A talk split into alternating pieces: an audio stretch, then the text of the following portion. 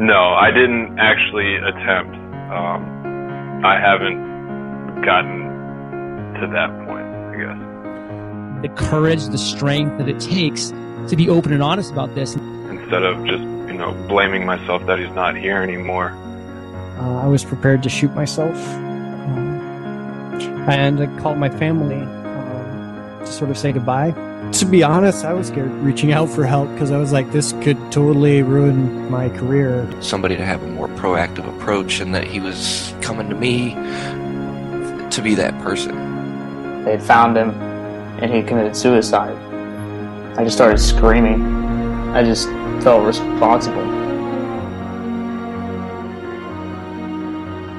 Hello, everyone. I am Tim Lawson, host and founder of the One Too Many Veteran Suicide podcast and project.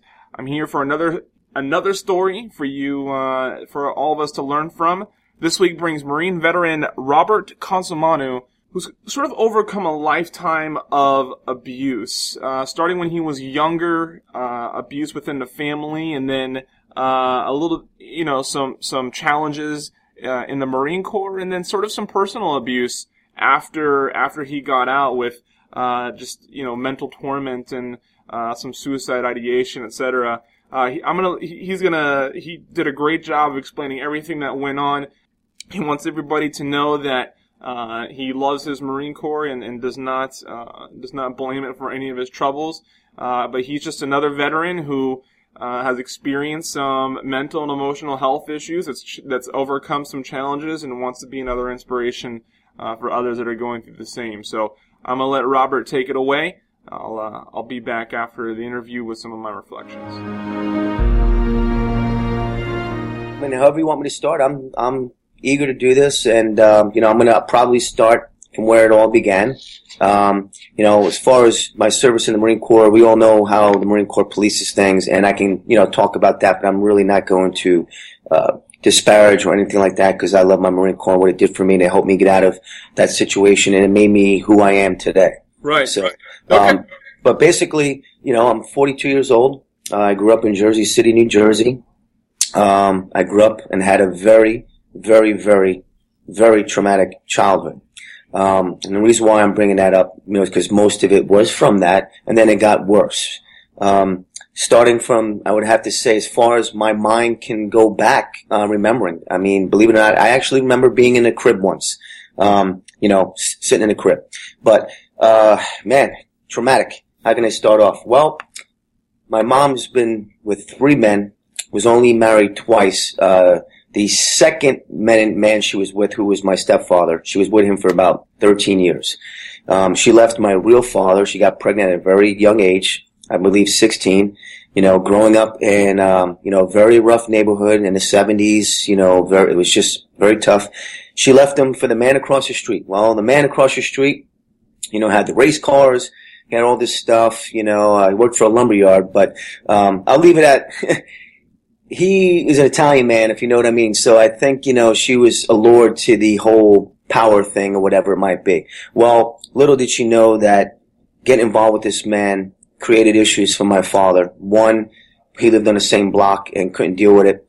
Um, started falling into depression and stuff like that. I mean, I was only eight years old, nine years old when he died. So, but, um, unfortunately, uh, he became schizophrenic and, uh, took his own life in a mental institution. Uh, he hung himself with a hanging ligature, which is a pair of pants.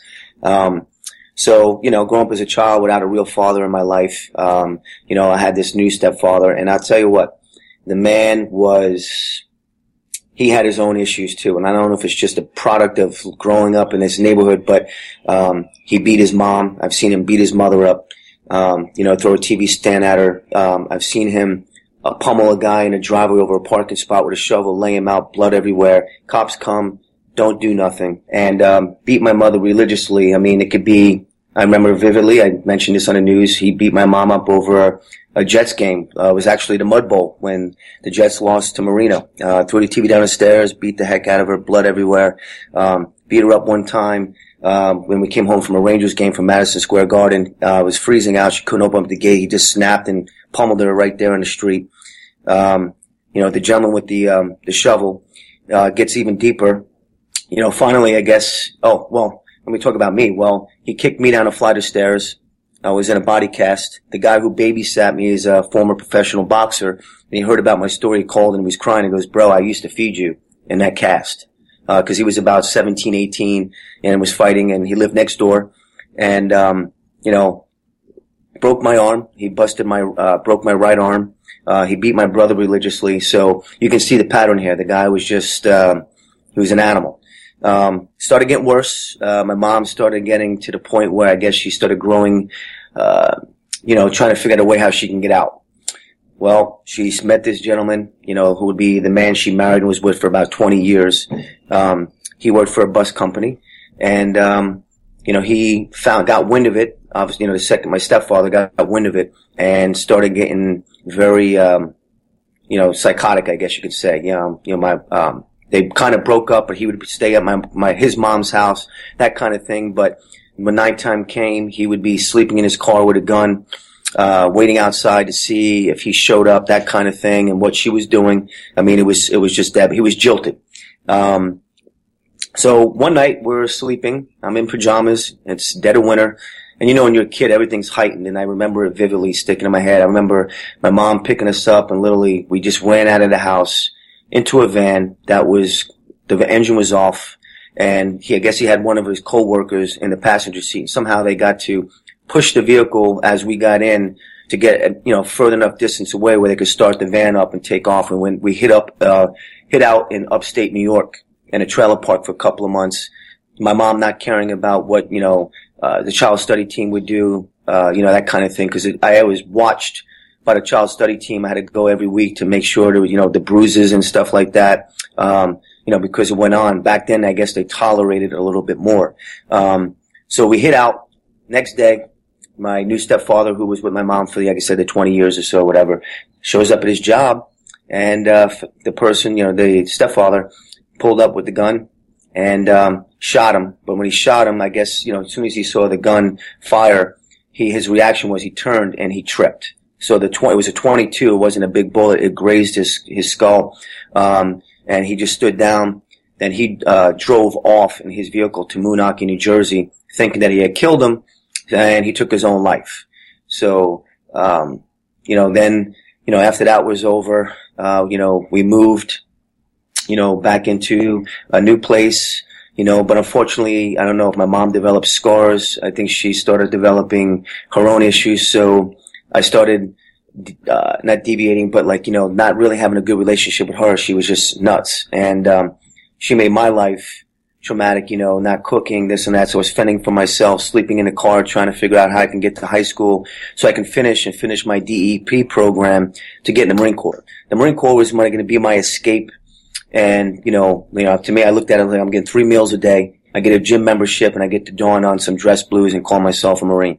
Um, and I did it. Uh, unfortunately, you know, going into the Marine Corps, you know, um, I guess I went in with some issues and, um, you know, I was always in trouble. But I want to backtrack for one second. One major thing too that I really wanted to be aired, something that bothers me too, uh, is my mother's, uh, father, my grandfather, who I really didn't know. Um, he tried to molest me. Um, he was touching me and trying to get me to touch him. So I'm bringing that up also, uh, only because like that's just something that really bothers me as a man. Why, you know, a grown man with, you know, with a young boy and, um, you know, so I just backtrack with that.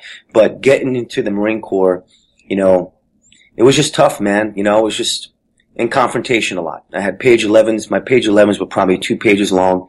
Um, I went in front of two to three NJPs. I was kicked out of avionics school because that's what I qualified for. I did re- really well in the ASVAB.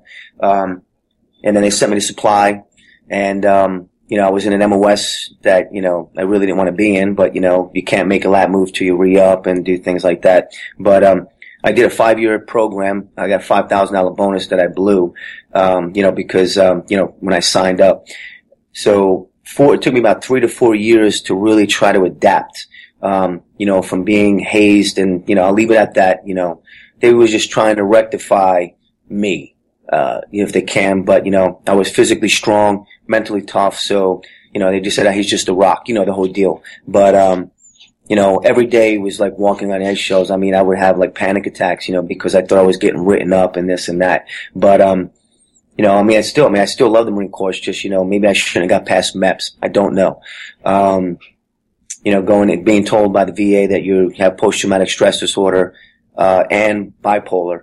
Um, I have dreams of the confrontations, you know, with the higher ups, you know, in the Marine Corps, you know, threatening being court-martialed, kicked out, getting the BCD, the whole deal. Um, you know, getting kicked out of avionics school, uh, I actually went to MSG school, and I believe that's what you did. You went to MSG school, is that correct? Yeah, I was a I was at MSG for the for the bulk of my career. I did well. I did very well. I went to Quantico. Um, I was running, you know, I was a PT freak. I ran a 16 minute three miler the day I got there. My, um, I spent 30 days, you know, when I got back from Oki, you know, just making sure my gear lock was straight. But unfortunately, I didn't get past the purity valves because, um, you know, I guess I was just who I was. And that upset me because, you know, I'm like, man, to, to do MSG duty and, be in an embassy and represent the country. And that's, that was my dream. Unfortunately, you know, the things I was doing was pretty much outside of my control, you know, and, um, got out of the Marine Corps, went to college, used my GI Bill. I did well in college, but I found myself getting into altercations with the professors, you know, and I left college and um, bouncing around from menial labor jobs, you know, disgruntled, pissed, you know, like, you know, man, you know, I just want to be somebody, I want to do something, but I was always running into issues. Um, then I found a job, or should I say career before the company went bankrupt. Um, I got into high-end sales, um, and I had very, very good money because, you know, I got paid to talk and do something I love, to interact with people, and I did, I sold products that I enjoyed. I sold high-end audio video products to affluent people in Princeton, New Jersey. And, um, the company I worked for was called Bryn Mawr Stereo, and they finally merged and became Tweeter, which is now out of business. They got too big for their britches, but I mean, that I was, you know, at that juncture, I was doing so well. But unfortunately, I got fired three times from that company. uh, for fighting with the managers and went after, jumped, went after my manager once. And unfortunately, the manager was a good friend of mine. He was an Army Ranger. So, um, they hired and fired me and brought me back because I was just good at what I did and I just dealt with my antics. Well, the company went bankrupt. That's when everything went hit the fan. You know, now I'm bouncing room to room you know, because I couldn't afford my rent. My car got repossessed, you know, because I was making a lot of money. And, um, you know, that's when I really had that, you know, that uh, outbreak, I guess you could say, or, you know, like really hitting low. Um, I decided to just take off. I drove across the country six times. I lived in Vegas. I lived in Arizona, been to California, uh, lived in, um, Minnesota, St. Louis, uh, Tampa, Florida for two years, Chicago twice, one year stint and a, another year stint. Um, I just been all over the place and bouncing. And um, one day when I was in Vegas, my DAV DAV rep, because I guess he put in a claim for me, calls me one day and goes, "Buddy, you're you're 100 percent. You're bipolar." and PTSD. And I mean, I've had surgery on my legs and stuff. I had a cardio condition, but I don't really talk about more my physical stuff because, you know, there's a lot of vets that have, you know, physical things, but the biggest battle for me is, um, you know, the mental aspect, fighting a battle inside. And there's a lot of vets out there like me. Now, my thing is I've never seen combat, um, and I have the utmost respect for that, but my combat's completely different and it went on for many years and then it escalated when I went in.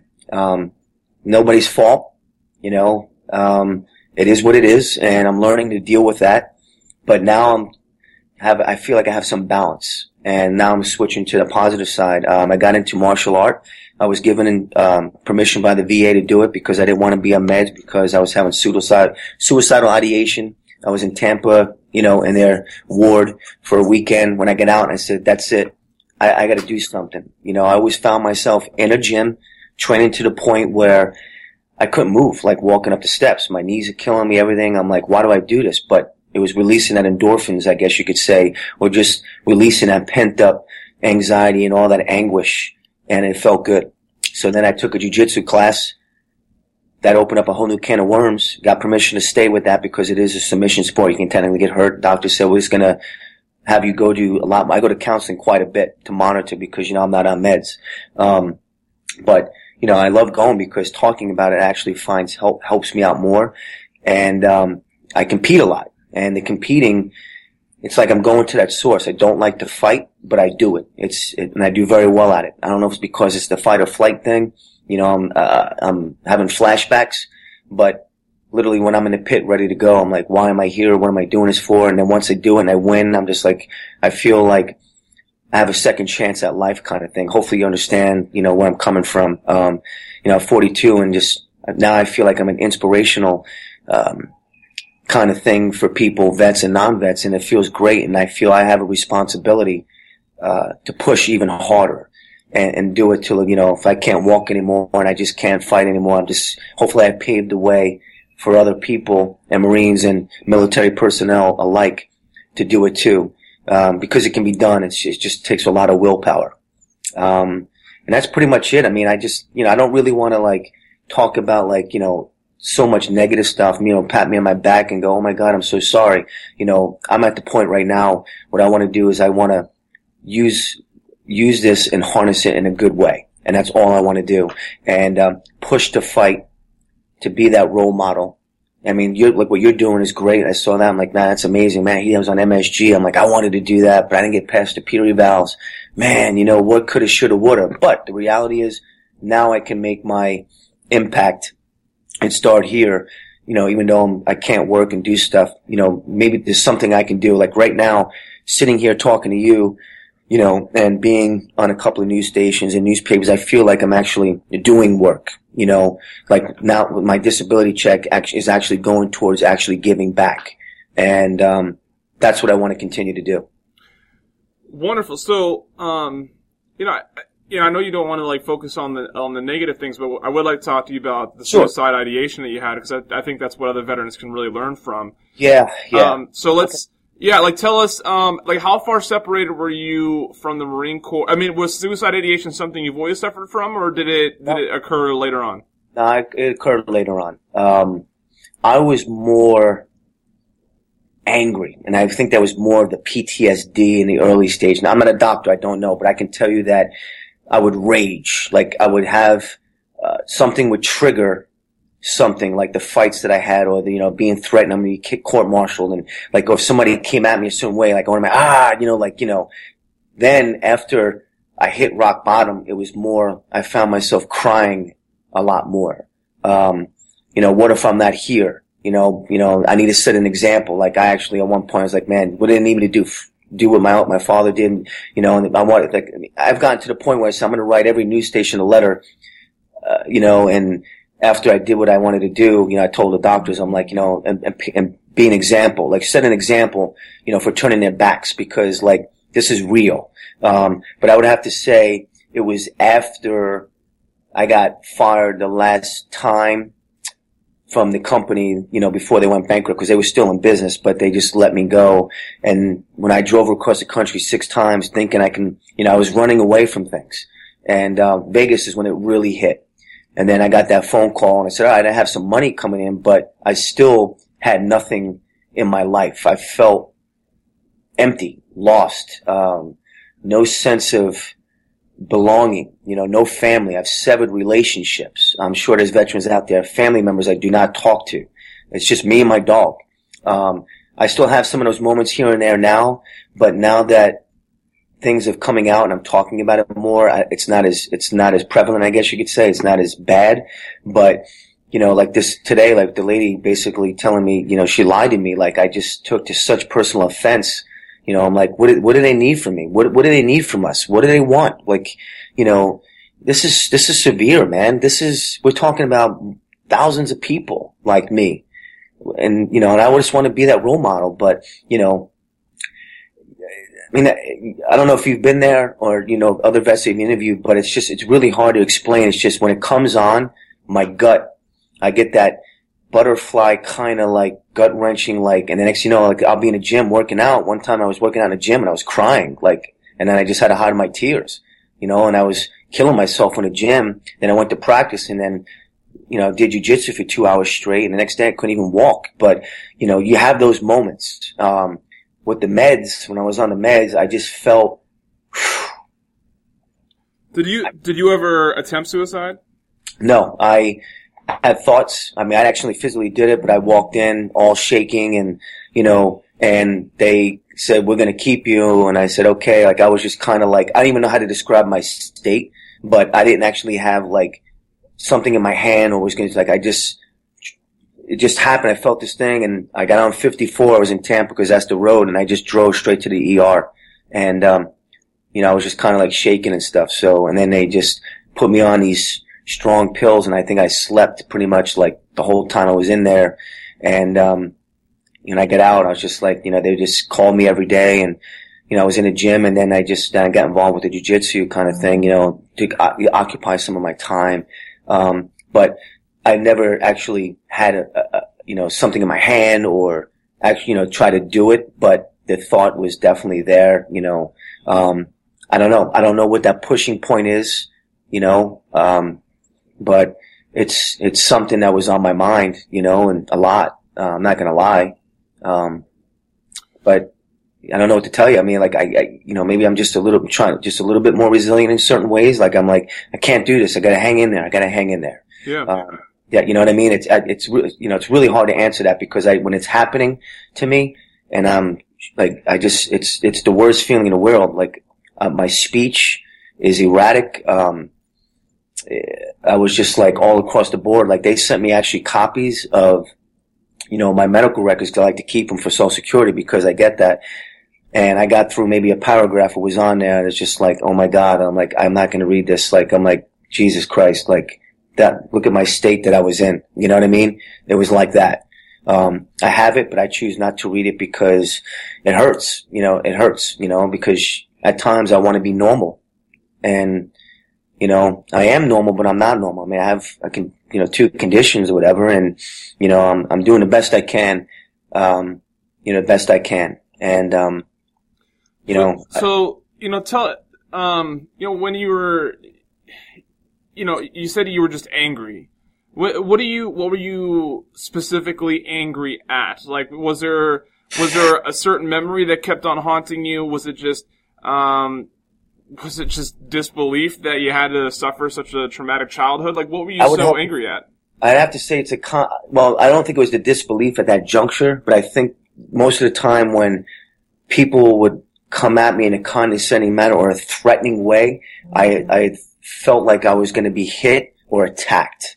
Um, and it brought back memories. Like I still have dreams of getting in trouble in the Marine Corps and I'm like trying to justify my dream. I remember one time having a dream saying, I'm sorry, sir. It's not my fault. You know, I'm trying. And, you know, you know, I got, you know, they beat, some of them put me in a gear lock and I got jumped, you know, like, um, and then I have dreams of, you know, just my mom getting beat and then me getting thrown down the stairs kind of thing. It's just weird. But when, when somebody comes at me a certain way, I don't even know how to sometimes even decipher, like, you know, well, what's the exact trigger? It's just like, I'll just be like, wanting to go at him to defend myself, like you know, like you know, like you're trying to, like I was a beat up dog, like you know, like uh, it's hard. Um, some of it could be more in an emotional way. If somebody comes at me in an emotional way, it makes me feel like I'm sick, and I'm like, you know, I want to prove to people that I'm that you know this is a condition and it's not my fault, kind of thing. Um, you know, that upsets me. Like you know, sometimes I can't even watch uh, or should I say, when I see social media, like, you know, you'll see like these shirts, uh, dysfun- dysfunctional veterans stand in my way because I'll cut you. And that makes me sad because, you know, upset because I'm like, dude, this is like, why would you, that's like, mo- is it mocking or whatever? It's like, it's not a joke, man. This is, this is real. Like, and stuff like that, I guess, gets me upset. Um, and it's a very hard question, man, Tim, I'll tell you, because, um, when it happens, I don't realize till after it's, it, it's, it's happened what I've done or what I've said to people. Um, I've actually done stuff. I'll give an example. Um, a Marine friend that I served with and lived with for 10 years, he triggered me somehow, uh, and I ran in the living room and I laid him out and I knocked him out and left him in the, in the kitchen. I mean, uh, in the living room. I went in the kitchen, sat down and finished eating my food. As I, I'm shaking, I got blood on me and stuff. And my shirt's ripped off. Um, it was in the summertime. Uh, and I'm like, uh, you know, after this, he, after he came to, he came in the house and he called his parents. I got kicked out of the house, um, severed that relationship. Now we talk, but I can never gain, regain that, that confidence with him again or have that same type of camaraderie, you know, whatever, cause I hit him. And, you know, I went, oh my God, I can't believe I did that. But it's just whatever he said and I just ran in there and just pummeled him. And, when I think about it, it disgusts me because that's not who I really want to be. You know, um, it's just hard, man. It's hard. yeah, it's hard um, to, yeah. to, to sit. You know. and I think that I think that's something that everybody can can agree on. You know, dealing with um, dealing dealing with these types of conditions and you know the the sort of behavior that uh, that they sort of trick you into into um, into having. It's not Right. it's not easy. I'll be frank with you. Like when I'm talking to you now, we're having a great conversation, but I'm a little nervous right now because, um, you know, for years, like when I would go to the VA, I'd be in denial. I'm like, I this, they're like, well, you, do you spend a lot of money? I'm like, that's one of the, uh, trait, uh, not the traits, one of the, um, symptoms. I'm like, what American doesn't? You know, like I was just very confrontational. I'm like, we have a national debt crisis. I'm like, everybody's in debt. So, like, you know, I was bad. They're like, do you do drugs? I'm like, well, I did ecstasy. That was it. Never, never smoked marijuana. Never did coke. I don't drink. I don't do any of that. Um, but then I, the, the hardest thing for me was to come to the realization that the diagnosis is correct. And I can either, you know, uh, be a, not to say be a baby about it, but, you know, sulk. But I'm like, you know what? I'm going to deal with this and I'm going to try to do the best I possibly can as a human being and try to, I mean, is it going to go away? Probably not, but I can try to keep it at bay and just being around the right people, positive people, people who are going to understand my situation. I'll tell you what, since I've come out with my stuff, I tell everybody.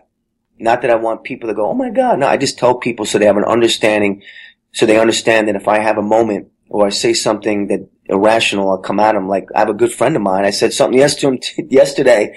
And I said, I'm sorry, dude. You know how I know? He goes, I know, man. He goes, I know. You're just, you're, you're who you are. I get you. You're a good man. You're a good man.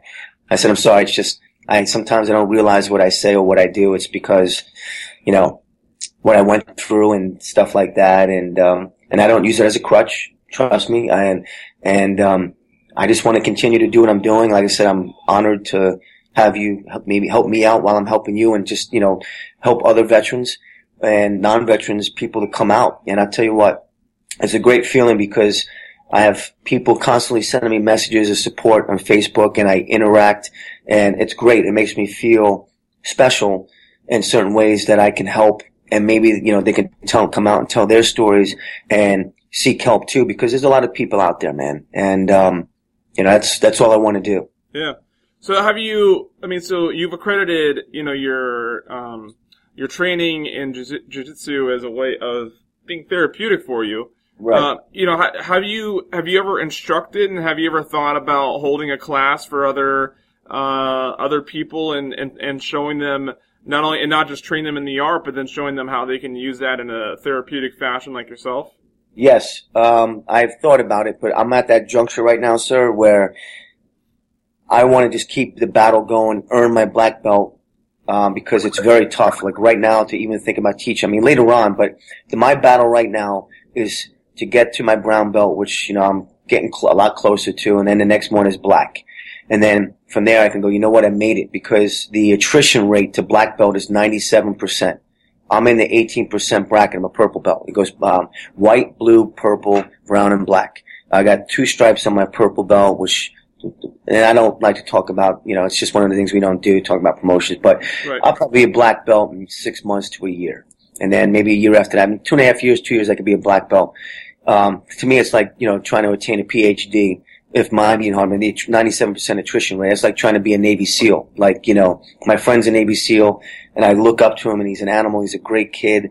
And, um, he's a role model for me because he is a Navy SEAL. I mean, he's a rarity. And I wanted to be a SEAL, but I was an average swimmer. So, and I don't like the ocean too much. So, but, uh, I know what it takes to do that. And I became a Marine and I love being a Marine. But, you know, like I said, you know, um, I was a pain in, pain in the tush, I guess you could say, uh, for many years. But here's the good thing. I didn't tell you this, but, you know, I started trying to do right and do my best. Uh, I got meritorious promoted to corporal. Uh, I got two, two meritorious masts, three letters of commendation, and I got a Navy Achievement Medal. Um, and you know what? To me, that was to do that in about a year, you know, year and a half was made me feel good. I tried, and they saw me trying. They just, you know, making trying to make those changes. But it was a battle, and I I did it. And I got out honorably. And um, but to get back to the teaching and jujitsu, I also, you know, I do boxing and I do other stuff. So my thing is, I don't want to tell Marines or just military personnel, non-military personnel, well, if you don't do jujitsu or martial art, you're not going to be rehabilitated.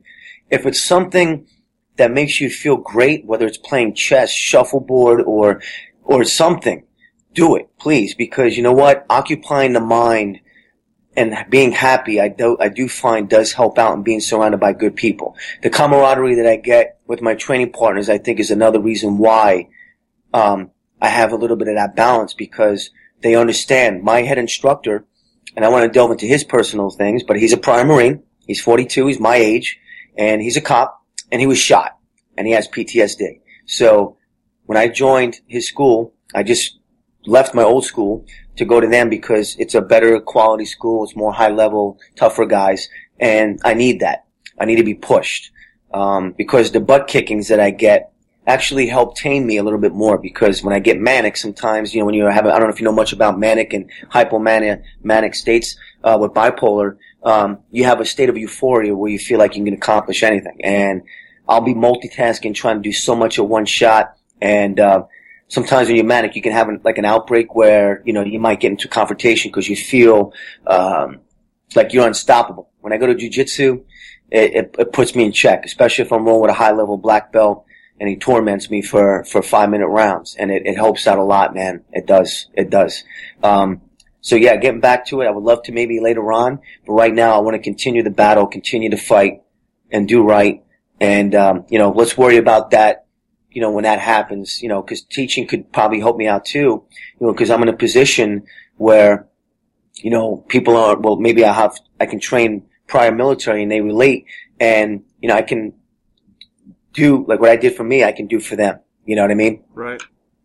Wonderful. So, Robert, Okay. I know a Yep. lot of people come into come into these, you know, with an idea, sort of what they want to get across, the message that they have. Is there anything that we haven't talked about yet that you want to make sure gets out there to to the audience?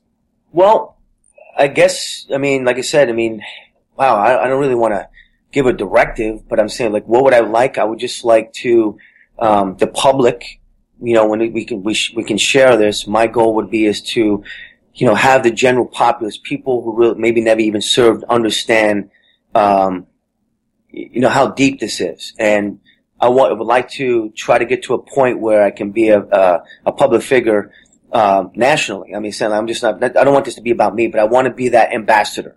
Um, but, you know, an end, or, you know, how can I explain this? I want to end the head turning with certain issues. And like we were talking about in the beginning, you know, there's other people out there that have discerning stories and stuff like that. But to me, because I'm fighting this battle, this is big, I want to push to the point where, you know, we can get, uh, you know, the community can receive, uh, the proper attention. That, that's what I want to get out of it. Um, like I, I'm just going to give you an example. Um, I called the VA three times where I filmed that. If they could just share my piece, our piece, on their social media. Oh, I thought you shared it. Oh, I'm gonna share it. Hasn't been shared yet. And I called today. I said, ma'am, please. She goes, I'll get it done. And I don't know if it's just being lazy or whatever, but, you know, I filmed at the VA hospital for a reason. Like, you know, to, sh- you know, show veterans in the community at the source, you know, you know, uh, what I'm trying to do for them, but also help them, you know, and these people who run the institution, whatever you want to call, didn't even really attempt to let anybody know about it. So it just frustrates me a little bit, and I'm sure you understand where I'm going with that. But um, I just kind of scratch my head and I go, you know what? What do I got to do in order to help people? You know, how much more can I possibly do? I've been on new, two news stations, ABC and Fox, multiple newspapers, and um, if this ESPN happens, hopefully I'll find out Monday. Um, the gentleman Max who did my article, like I said, um, says the presentation's looking pretty good. Maybe that'll help out a lot more, and I can get to a point where you know I'm gonna be heard no matter what. You understand what I'm saying? That that's that's what I want to do. Like you know, I almost want to be like the police, if you know what I mean. That that that's that's what I want to do. I love it when a guest just knows what they want to say. You know, I, I love it when uh, they come they come to the table just ready to share their story and they have a message and they want to get it out there. And Robert clearly uh, is that person. So uh, I, I definitely have to thank Robert for for coming uh, just with such a powerful message and with such willingness to to step out there and try to become an inspiration, become a role model, uh, and trying to reach out and and helping other veterans. my nonprofit recommendation uh, for the week. Um, I'm, you know, for those of you that may be uh, new to the program, each week, um, each uh, month, I sort of choose a a nonprofit that you know I want other people to be aware of because I get a lot of people coming forward and say, "Hey, I, want to I want to donate my time, I want to donate my resources, I want to you know I want to I'm going to monetarily support organizations that are doing good things for veterans." And uh, so you know I, I want to make sure that everyone is aware um, of of these organizations that I think that are doing good work and definitely deserve uh, our time and our energy. I've mentioned the Soldiers Project. I've mentioned Team Rubicon. This week, I want to talk about Stop Soldier Suicide. Uh, their website is stopsoldiersuicide.org. Uh, they've partnered with uh, with some amazing organizations like Give an Hour uh, and uh, and Hampton Roads Hyperbaric Therapy and, and other ways of just being able to, to provide uh, veterans with just the, the, the help that they need. Uh, and like like many of the organizations that I talk about on this show, this is another one where uh, you know veterans sort of come forward, say, "Hey, I need some help," and uh, you know, stop soldier suicide, and they will sort of bridge that gap between the veteran and a mental health. Uh, um, and, and the mental health care that they, uh, professional that they can get in touch with and be able to get that care that they need. So, uh, stopsoldiersuicide.org, check them out and, uh, you know, see if maybe they, they're an organization that you would like to, to get behind. I thank everybody for listening. I know it's, uh, it's a challenge to listen to uh, a weekly podcast about, uh, suicide and emotional health and these stories, you know, can sort of be mentally and emotionally taxing. I appreciate uh, you taking the time to listen. If you want to follow follow the project more, get involved. One too many project.com. O N E the number two manyproject.com. So you can go for my resources, sign up for the newsletter, listen to more podcasts, etc. Thank you so much. I'll be back tomorrow with my momentary reflections.